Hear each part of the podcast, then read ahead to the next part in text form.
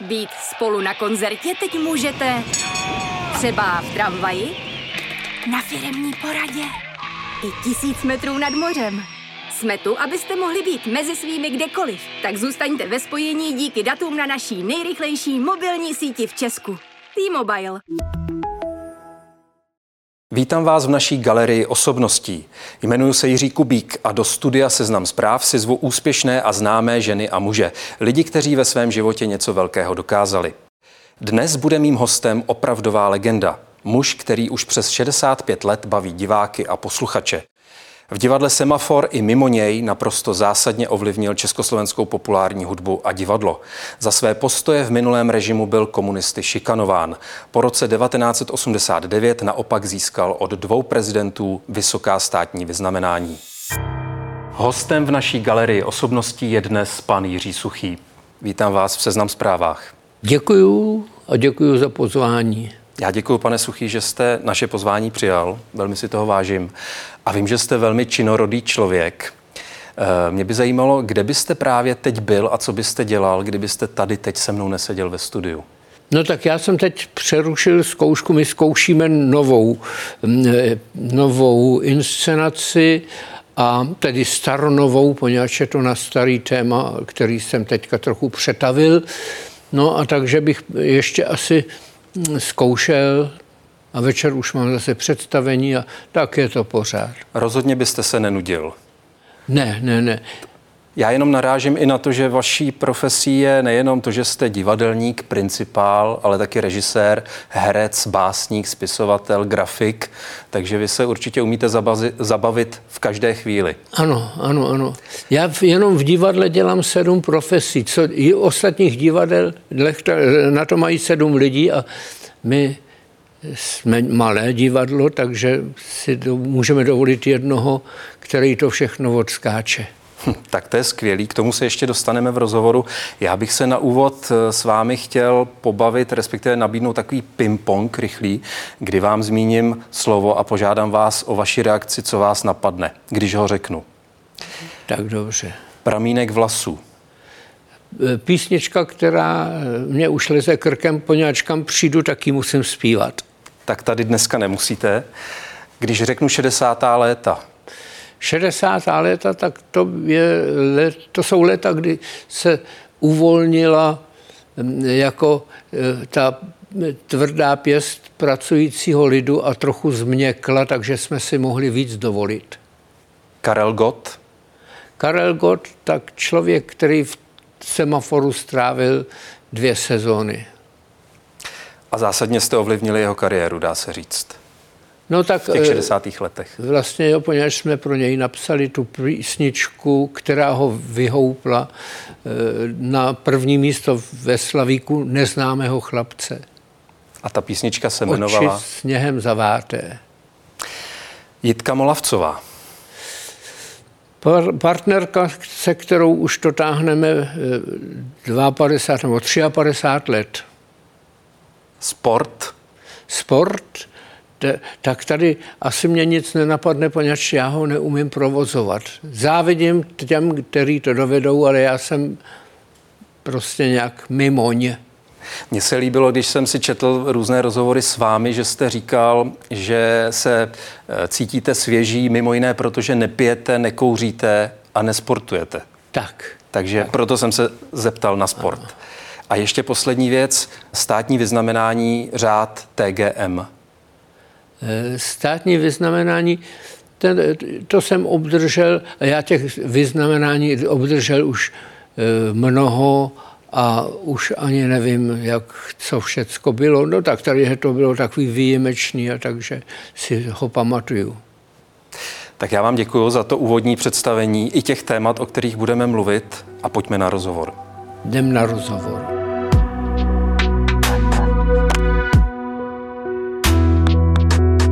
Pane Suchý, jak se díváte na aktuální debaty o zvyšování věku pro odchod do důchodu? To celkem vyvolává emoce. Já vás asi teď zklamu, protože já jsem už v důchodu vlastně Nevím, jak dlouho, ale já mám pořád pocit, že to do něj teprve vstoupím, poněvadž mě pouze 1,90, takže jsem těžce pracující, za 7 lidí, že jo. Takže já to moc nesleduju. To jsem vás zklamal, vidíte? Ne, vůbec ne. Mě právě zajímalo, protože vím, kolik vám je. Oslavil jste 91. narozeniny v říjnu 2022 a vím, že jste stále aktivní člověk, tak jsem si jenom říkal, že možná ty debaty, které budí vášně, že se bude lidem zvyšovat věk pro odchod do důchodu, tak se na ně díváte trochu s humorem nebo s nějakým Já vůbec nadhledem. Debaty, které budí vášně, těm se snažím vyhejbat. Dobře. Každopádně, když se vrátíme k tomu, co je vám vlastní, říkáte 7 profesí v divadle. Vlastně v divadle Semafor hrajete už 64. sezónu, jestli se nepletu. A aktuálně hrajete v 8 různých představeních. Jak vlastně vypadá váš běžný den? Tak můj pracovní den vypadá tak, že já vstávám kolem 7 ráno, někdy před, někdy po. A to dělám takové ty nejpotřebnější věci, jako je takzvaná hygiena a podobně. Pak se nasnídám, no a pak v 10 hodin u nás začínají zkoušky v divadle například, ale když nezkouším, tak hned po 9. hodině si sednu k počítači a píšu, poněvadž jedna z těch profesí je, že musím proto autorské divadlo napsat vždycky nějakou hru, takže a to není kolikrát snadný, zvlášť když nepřijde žádný nápad a musím, že jo, takže musí přijít, no a potom někdy se i na oběd vám snažím se, ale někdy třeba snídám až večer. Taky se mi to stává. Nestíháte. Toho mám hrozně moc. Jenom teď, jak jste zmínil, že musíte napsat tu hru a před chvílí jste říkal, že se snažíte vyhýbat těm debatám, co budí vášně. Čím se tedy necháváte inspirovat při psaní? Já se nechám inspirovat, je to divný, tím, co mě zrovna napadne. A mě musí napadnout, poněvadž to divadlo má úvazek u magistrátu, že musíme mít 2 premiéry. A v autorském divadle to znamená, že je musím napsat. A takže když to divadlo chci udržet, a bylo by mě líto, kdybych v 64. sezóně to musel zavřít, poněvadž divadlo je neustále vyprodaný a je to všechno v pohodě a tak. No tak prostě mě musí napadnout. Já si nemůžu dovolit, aby mě nic nenapadlo. A představte si, že ono už mě vždycky napadne. Vždycky vás napadne? Zatím jo, no. A vždycky je vyprodáno. Někdy je to blbý, ale většinou to uspěje a... Ale to se teda musím zeptat, když je to takzvaně blbý, jak říkáte, tak necháváte to na repertoáru, nebo to pak ve vší tichosti stárnete? No tak máme hry, které... To určitě divák. Ne? Jak říkám, my máme většinou vyprodáno a najednou se odstne hra, která po určitým počtu repríz klesá zájem. Že jo? Takže zbystřím. Někdy je to jenom přechodný, někdy to není přechodný, tak to stáhnu. Ale těch neúspěšných her, já můžu tady zaklepat, nevadí to, nerozbiju to nějak. Těch neúspěšných her je minimum. Teď se vracíte se Semaforem ve vaší režii k divadelní hře, kterou jste napsali s Jiřím Šlitrem v roce 1965, Dobře placená procházka. Proč ano. Právě k ní? To je, totiž my jsme to napsali jako operu. Vlastně Jiří Šlitr měl ctižádost, říká, já chci napsat jazzovou operu.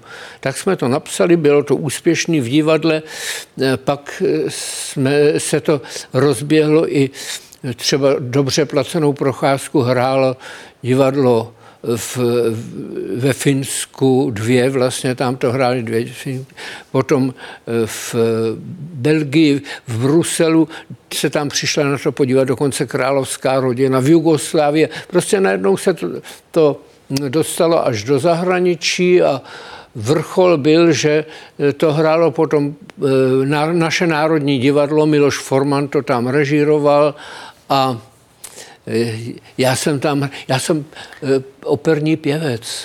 V Národním divadle. Národního divadla. Vy jste hrál postavu Listonoše. Já jsem tu roli, kterou jsem hrál v Semaforu, tak tu jsem hrál potom i na prknech Národního divadla. A takže to bylo po 42 letech od premiéry v Semaforu, myslím, ano, v roce 2007. Ano, a to byla de facto naše taková, bych řekl, nejúspěšnější hra, jakože se rozletěla až do světa. Potom byli ještě někteří, kteří se taky rozletěli do světa, ale už netolik.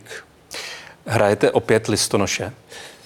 Ne, tak to vám musím říct teď. Totiž já jsem se rozhodl, že tu operu odoperuju a že ji udělám jako muzikál.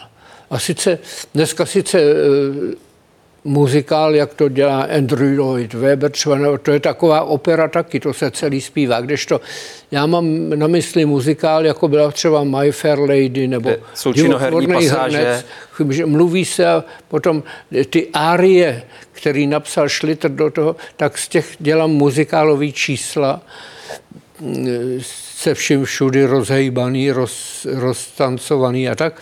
No a jinak jsem tam, aby to bylo, když to ochudíme o hudbu, tak aby to bylo dostatečně dlouhý, tak jsem musel napsat nový scénky, jako a tak, takže je to dost, z velké části je to novinka.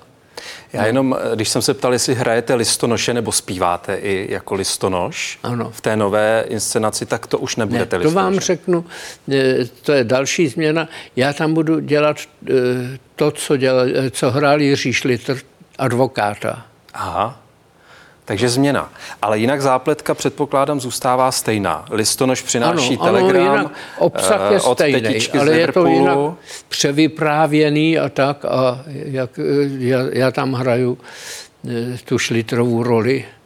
Já jsem si říkal právě, jestli vás třeba dnešní doba neinspirovala k nějaké modernizaci i toho děje, protože předpokládám, že dnes by asi teta z Liverpoolu neoznamovala dědictví 1 000 000 liber přes telegram a poslala by to datovou schránkou nebo mailem.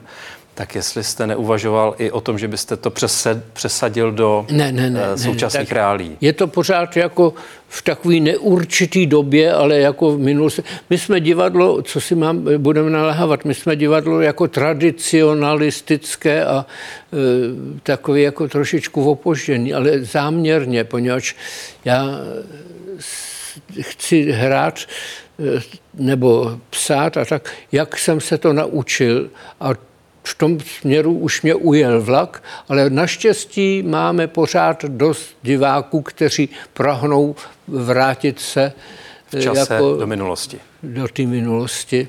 Vy sám pouštíte do svého života nějaké technické vymoženosti dnešní doby? To znamená internet, počítač, sociální sítě. Teď hodně se mluví o umělé inteligenci, která by vám možná pomohla psát divadelní hry. No. Jste toho vyznavač? Tak bez počítače bych se neobešel. To je tedy, poněvadž já, když jsem psal na psacím stroji a teď jsem tu hru napsal a teď jsem na ní začal pracovat, tak já jsem to musel rozstřihat na nudličky, kolikrát ty věty vystřihovat, přelepovat, všelijak zkoušet. Pak jsem to musel celý přepsat, protože tak to bylo nepoužitelné. A bylo to hrozně pracný. Dneska si vygumuju, co chci, přidám, co chci. Takže bez počítače opravdu už dneska nemůžu žít.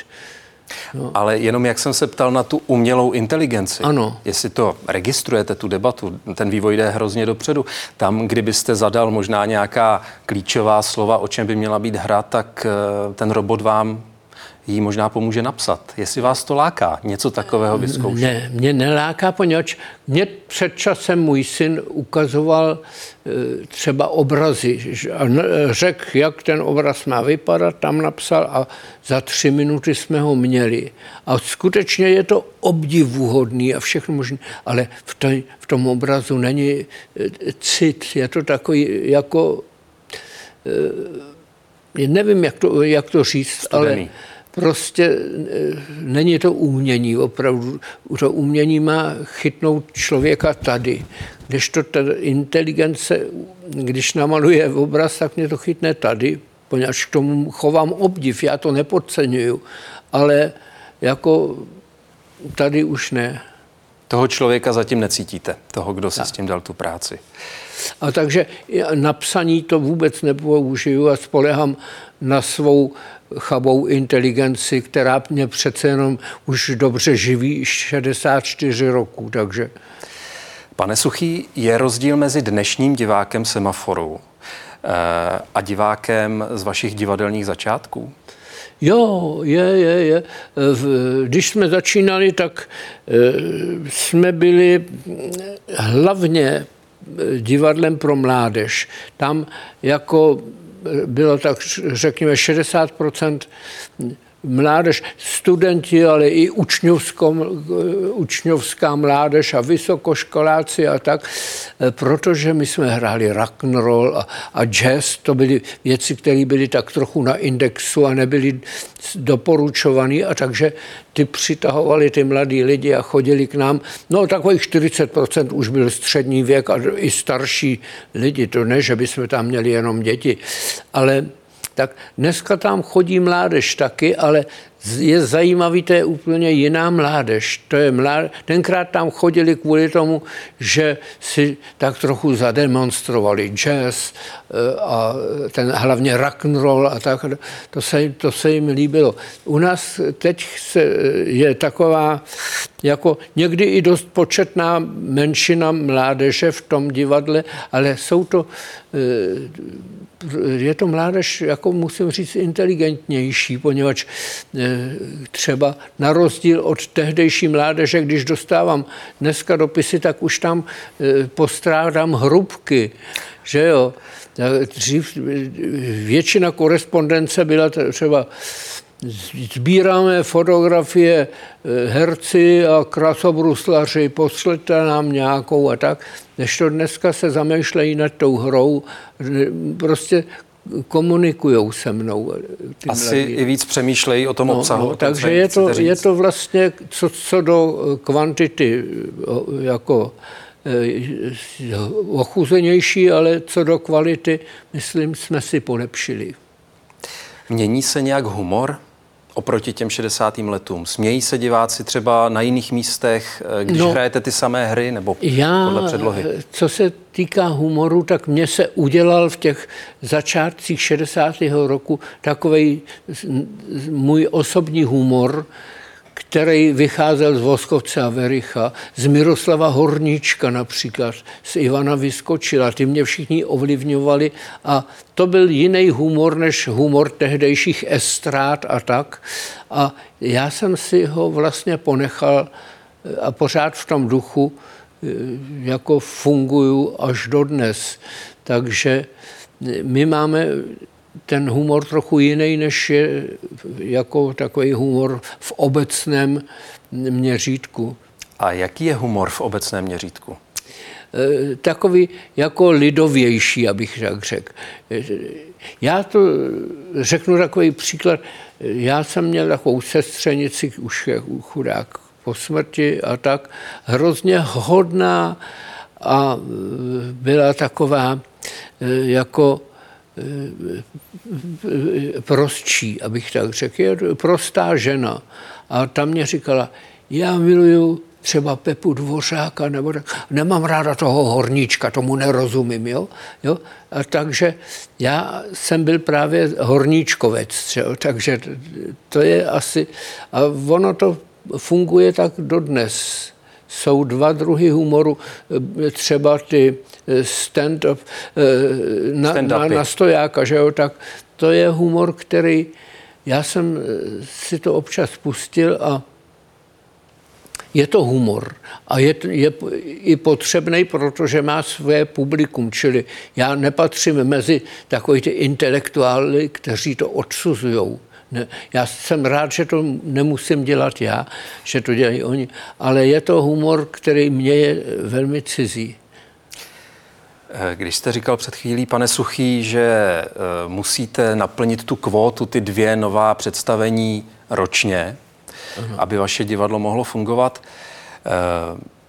Jak dlouho chcete tímto způsobem ještě naplňovat tu kvótu nebo tu povinnost, než to přenecháte někomu dalšímu? Přemýšlíte o tom takhle někdy? Že řeknete, hele, pište si to už sami. Předávám vám žezlo. Já jsem takhle, samozřejmě, že jsem toužil, aby to jako někdo vzal za mě, poněvadž mě už to trochu vyčerpává.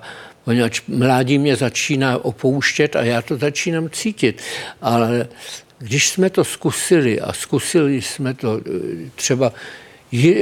Ten Jiří Štědroň pro nás napsal a v nich hrál dvě výtečné komedie hudební, do kterých nakomponoval krásné písničky a byla to... Já jsem je viděl obě a zřechtal jsem se, lidi tomu tleskali a tak, ale hrálo se to 16krát a... Já vím proč, protože naproti nám je divadlo Hurvínka a Spejbla. A tam, když bude hrát sebelepší Kašpárek, tak lidi do divadla Hurvínka a Spejbla chtějí jít na Hurvínka a Spejbla. No a my vlastně v Semaforu, já Jitka je Hurvínek, já jsem Špejbl semaforský. Jo? Prostě do Semaforu se chodí na nás a když tam nejsme, tak... Nevím, prostě taková setrvačnost v myšlení. A já se snažím ji odbourat, ale to znamená, že by tam muselo být něco, nějaká mimořádná osobnost a nějaký text, který by se stal hitem sezony nebo tak. Tam by se to možná zlomilo, ale jak říkám, ty Štědroňovy věci byly velice dobrý. A Štědroň je přece jméno a hrál tam taky Kopta s ním a tak... Nezabralo to. A jaký z toho máte pocit? Z toho, že někdo jiný nezabral a že se chodí na vás? No, trošičku mě to mrzí, poněvadž já už jsem si v této sezóně požádal, že budu mít o 2 představení měsíčně méně. A máte jich 10? Ne, teď jich mám 12. Jsem o 3 vlastně, měl jsem jich 15. Měl jsem jich 15 až 16 a do toho ještě plus zájezdy samozřejmě. Takže i ty jsem trochu, prostě už chci mít trošku taky, trochu žít, že jo. Já jsem, třeba večery jsou pro mě hrozně důležitá věc. Jsem doma najednou, mám klid svůj. Já jsem v podstatě samotář, takže já nepořádám tam žádný večírky, ale jsem sám doma. Pouštím si, třeba si pustím před spaním nějaký film, jinak pracuju, píšu, poněvadž to psaní, já mám veliký štěstí, to psaní, to je něco, co mě děsně baví. Takže já mám práci, která mě baví, co si může lepšího člověk přát.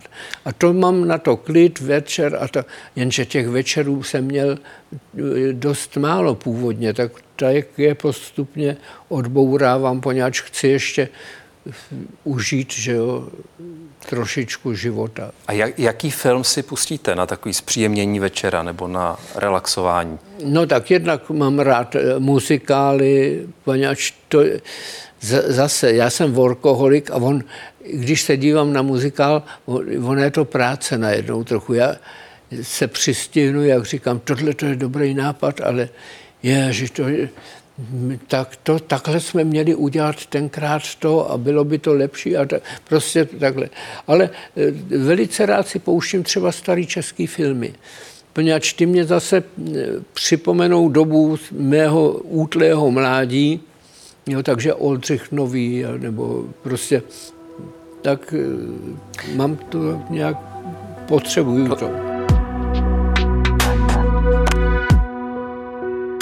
Já, když se ohlídnu, nebo když se podíváme na těch 64, nebo více než 60 sezon Semaforu, tak mě napadlo, že se to dá vlastně rozdělit do takových 3 epoch.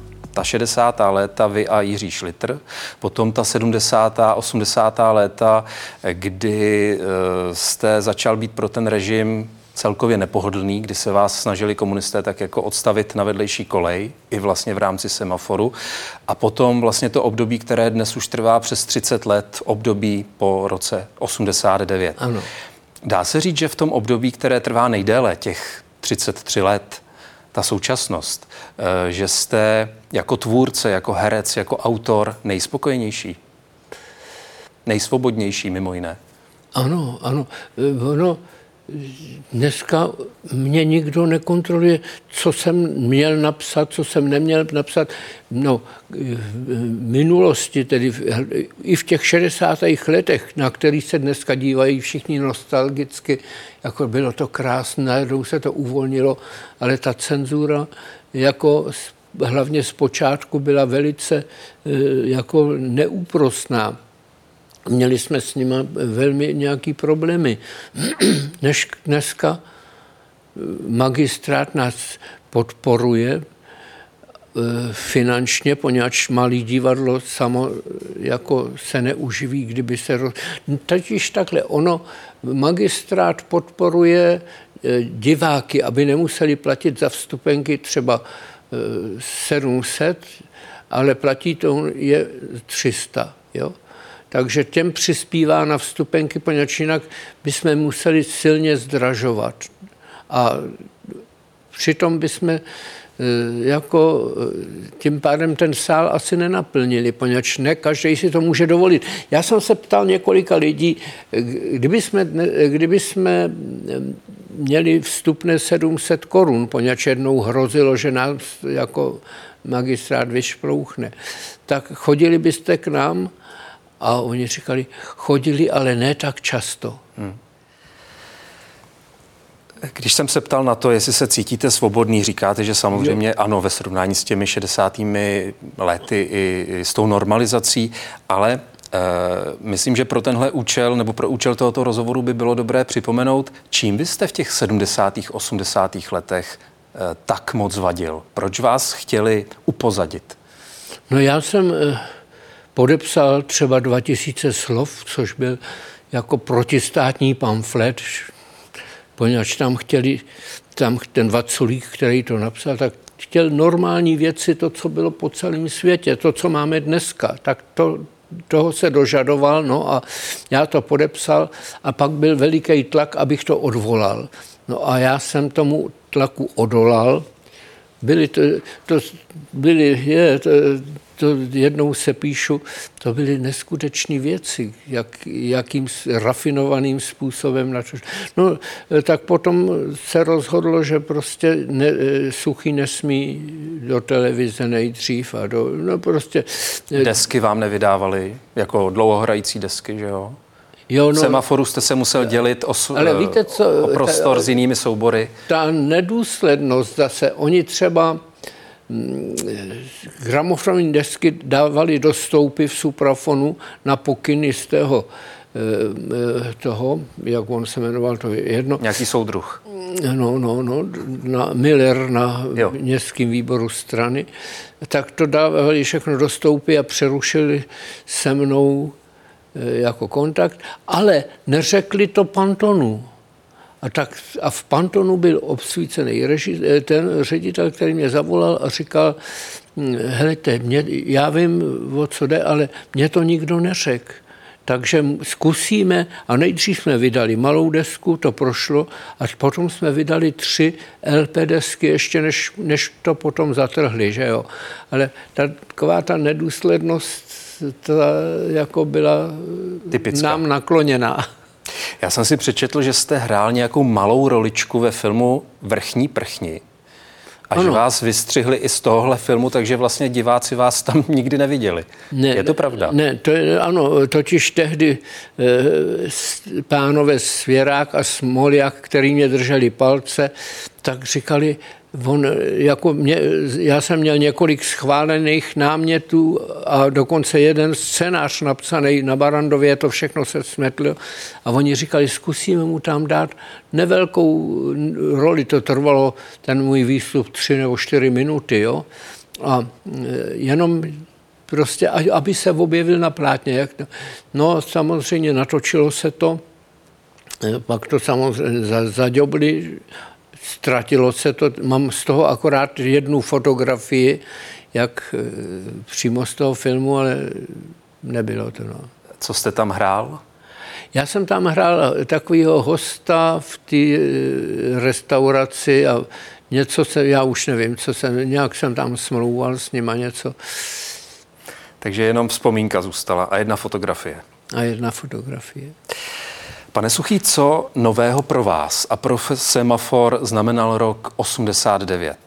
Už jsme mluvili o tom, že ano, hrajete divadlo a jste svobodnější, ale co se týká toho jednak vaší tvorby, nové tvorby, protože všichni se vrací k těm 60. letům, vaše největší hity, všichni vzpomínají samozřejmě na ty vaše začátky nebo na období s Jiřím Šlitrem, ale co znamená pro vás Semafor po roce 89? No tak zaprvé,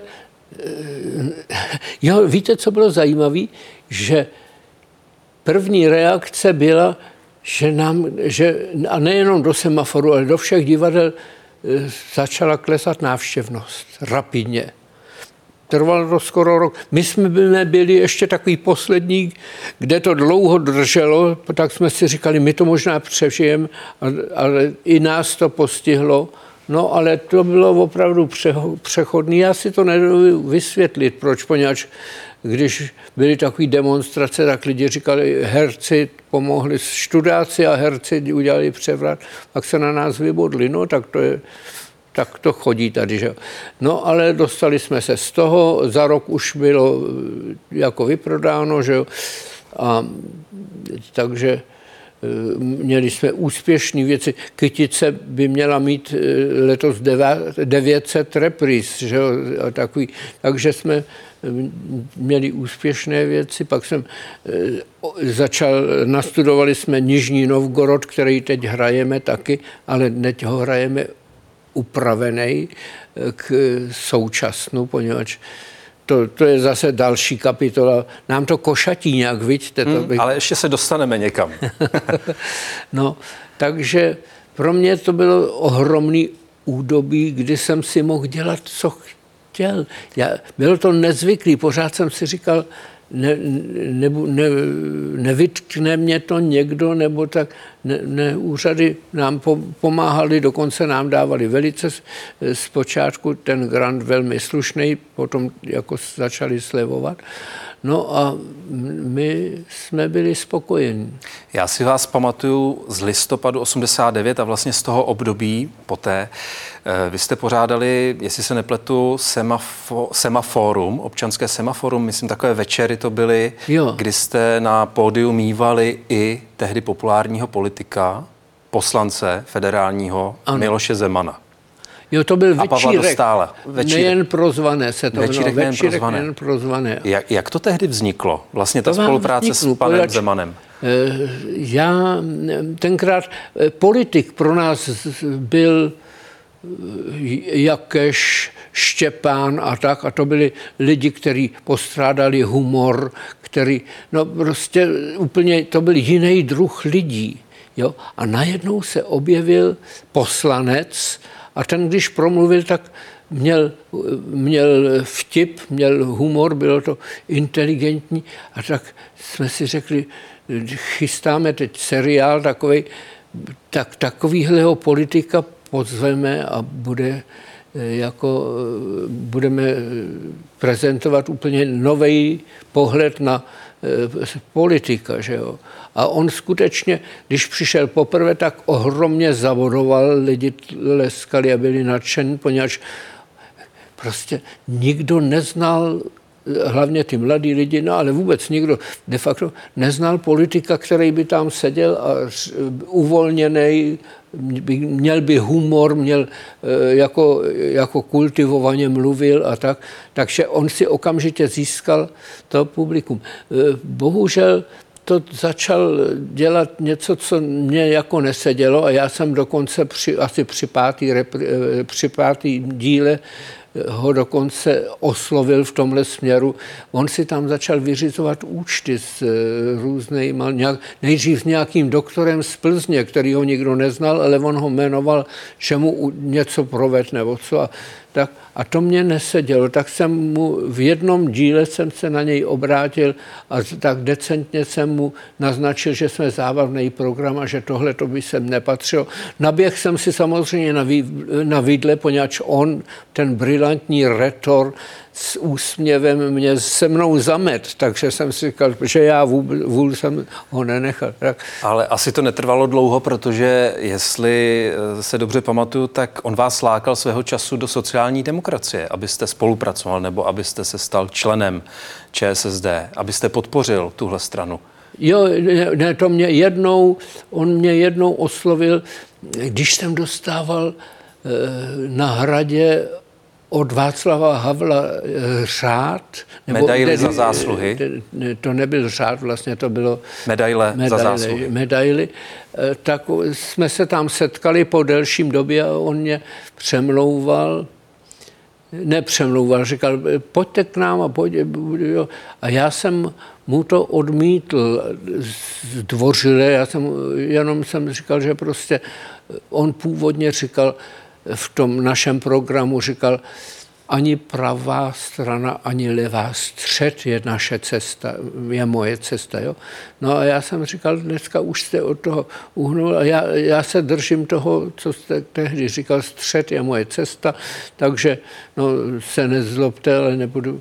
A on, musím k jeho cti říct, že mě se za to nemstil, naopak mě dal sám od sebe, ne sám od sebe, ale nějaká skupina občanů z Brna mě navrhla na ten řád a když jsem se to dověděl, tak jsem si myslel, že on mě vrátí tu moji odpověď, ale on projevil velkorysost, no, tak jsem si tam pro něj šel.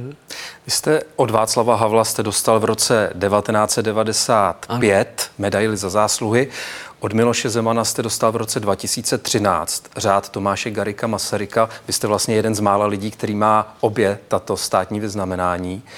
Ale jak vzpomínáte na tu dobu, kdy jste právě přebíral od Miloše Zemana ten řád? Protože tehdy, pokud si pamatuju vás, spousta lidí od toho zrazovala, abyste to nedělal, abyste si to od Zemana nebral. Jo, no, to ano, tak musím říct, já jsem k němu měl takovej jednak vztah, že jsme spolu strávili kus života pracovního, i když tam byla ta neschoda a tak. Jednak se mně líbilo, že když on nastoupil, tak nechal vyvěsit vlajku Evropské unie, kterou předešlý prezident se zabejčil a ne. Že jo? A tak to bylo gesto, které se mně líbilo a tak jsem si říkal, pozor, tak možná jako to je takhle dobrý, ale co mě, když mě byl navržen ten řád, a říkám, to byla skupina brněnských občanů, která mě tím, no, tak jsem si říkal, tak těm Brňákům bych to udělal, ale nevěděl jsem prostě, ale pak jsem dostával dopisy anonymní a maily, takový jako, jestli si proto přijdete, tak s vámi skončíme a už nikdy k vám nepřijdeme a prostě. A já jsem říkal, jo, tak to jsou ty demokrati, jo. Já prostě najednou začali na mě tlačit, abych si tam nešel, tak jsem říkal, tak to ne. To... A prosadil jste si svou, přijal jste řád. Ano. Ale co je pro mě zajímavé téma, jenomže vy jste byl vlastně politicky vyhraněný v tom minulém režimu, kdy jste vůči komunistům vystupoval kriticky a taky se vám to vymstívalo. Ale v současnosti nebo v těch posledních letech se k politice už moc nevyjadřujete. Už tak jako nedáváte najevo, s kým souzníte nebo s kým ne. Já jsem si říkal, já už jsem si zabrojil dost v době, kdy se to nesmělo. Dneska, když se všecko smí, tak už mě to neláká. Prostě tak jsem si říkal, už si dám pokoj od politiky. Vy jste v roce 2016 vydal knihu, knižní rozhovor s Karlem Hvížďalou, kde mě zaujala jedna vaše myšlenka. Demokracie umožňuje, aby o celém národu rozhodovali voliči, kteří nemají ponětí o morálních hodnotách, kteří jsou dokonce někdy i hloupí a kterým jde jen o to, aby se jim vedlo dobře. Těch je bohužel nejvíc. Za tuto cenu jsou ochotni nalítnout každému politickému tlachalovi a spolu s ním pak rozhodují o menšině, která to má v hlavě spořádaný a ví, co chce. Je mi z toho úzko. Zajímalo by mě jenom, jak se na tento neradostný pohled na českou společnost dokážete povznést. No tak to je stav setrvalý. A myslím, že to není jen úplně česká záležitost, a že jako skutečně je, já to říkám v jedné hře dokonce, že jedni mají pravdu a druhých je víc. Jo? A to, myslím, platí. Samozřejmě ono se to mění, jako názory a jako lidí se mění, takže bývá jako milostivé léto, kdy jako ta strana, která ví, co chce a má k tomu jako nějaký šlechetnější důvody, tak se dostává víc nahoru, někdy zase ta druhá, nevím. Prostě to je taky důvod, proč mě už ta politika neláká nějak. Proto, poněvadž vím, to, co jsem řekl tomu Hvíždalovi, to si myslím, že prostě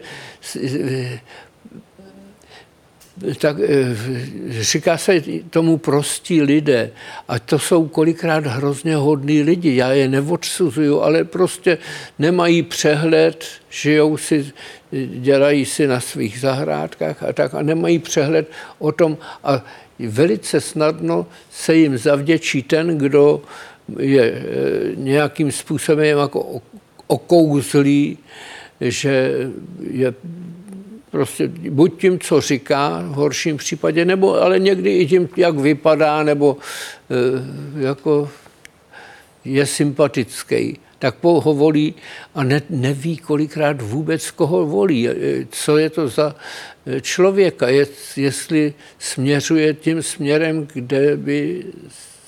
který by za to stál, na něj vsadit. No a takže...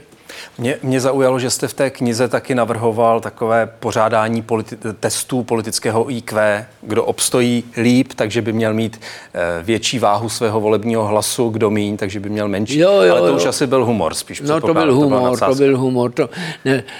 Já vždycky si vzpomenu na Winstona Churchilla, který říkal jako nejpádnější důvod proti demokracii je pětiminutový rozhovor s voličem.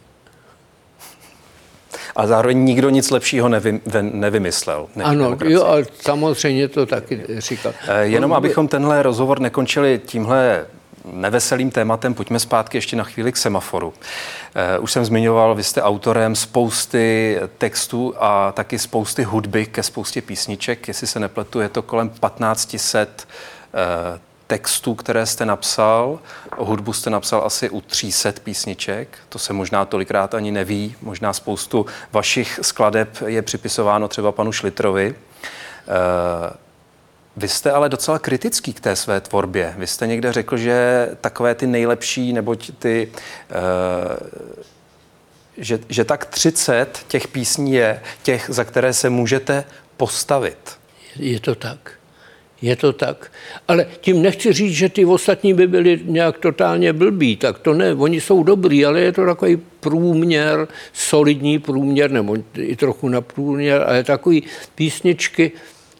Řeknu třeba píseň Jo, to jsem ještě žil, tak to je písnička, o který vím, že ta se mě povedla, že lepší už bych nedokázal na toto téma napsat. Jo? Nebo a těch je málo, těch písniček. A když přidáte ještě několik těch, co jsou opravdu ty povedený z vašeho pohledu, z pohledu autora, které byste jmenoval ještě? No tak já si tak vůbec nevzpomenu. Co jste napsal? Víte, co je hrozný, když jsem napsal, dneska už to bude ke 1400 písniček, 1400 písniček a mám jich 10 jmenovat, tak mě nenapadnou vůbec. Mám v tom trochu chaos, hlavně taky, protože se dívám do budoucna a to, co bylo, tak tím se tak nezaobírám. Ale to byste se dělili, když jsem říkal teď teďka to jsem ještě žil, to je písnička, která je do jisté míry i hluboká, ale mám rád třeba i Koupil jsem si knot, což je legrace, je to comedy song takzvaný, že? Nebo kabaretní písnička. Nebo, takže já nemyslím, když nějakou písničku vychvaluju jenom proto, že by byla nějaká, že by tam byla nějaká hloubka, myšlenka nebo tak, ale kolikrát, že jsou tam neomšelý rýmy, poenta, kterou nikdo nečekal, jo, tak to mám rád taky. A kam patří Purpura, kterou hrají Vánoce, jo, Vánoce? Ta byla docela povedená. To jsme s Jiřím Šlitrem si jednou v létě řekli, hele, napíšeme pár písniček vánočních. Pro něj byl takový vzor White Christmas, se tomu říkalo, Bílý Vánoce, americký song, který zpíval Bing Crosby, a každý rok se ta písnička na Vánoce objevila a objevuje se i dneska ještě, i když ne tak často. A to je takový moment, který přiměl Jiřího Šlitra, víš, od něco takového se pokusit. A tak jsme napsali celkem 12 písniček a vsadili jsme na jednu, která se jmenovala Vánoční pohlednice. A pak tam přišla Purpura, ta tou Vánoční pohlednicí zametla. No. A to jsou ty české Bílé Vánoce. Pane Suchý, já vám moc krát děkuju za rozhovor. Není zač.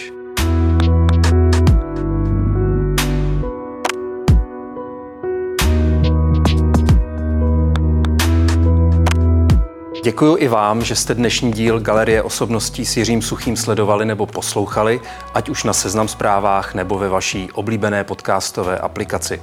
Pokud máte tip na další osobnost, kterou byste u nás rádi viděli, napište nám na otázky@cz.cz. Mějte se pěkně, loučí se s vámi Jiří Kubík.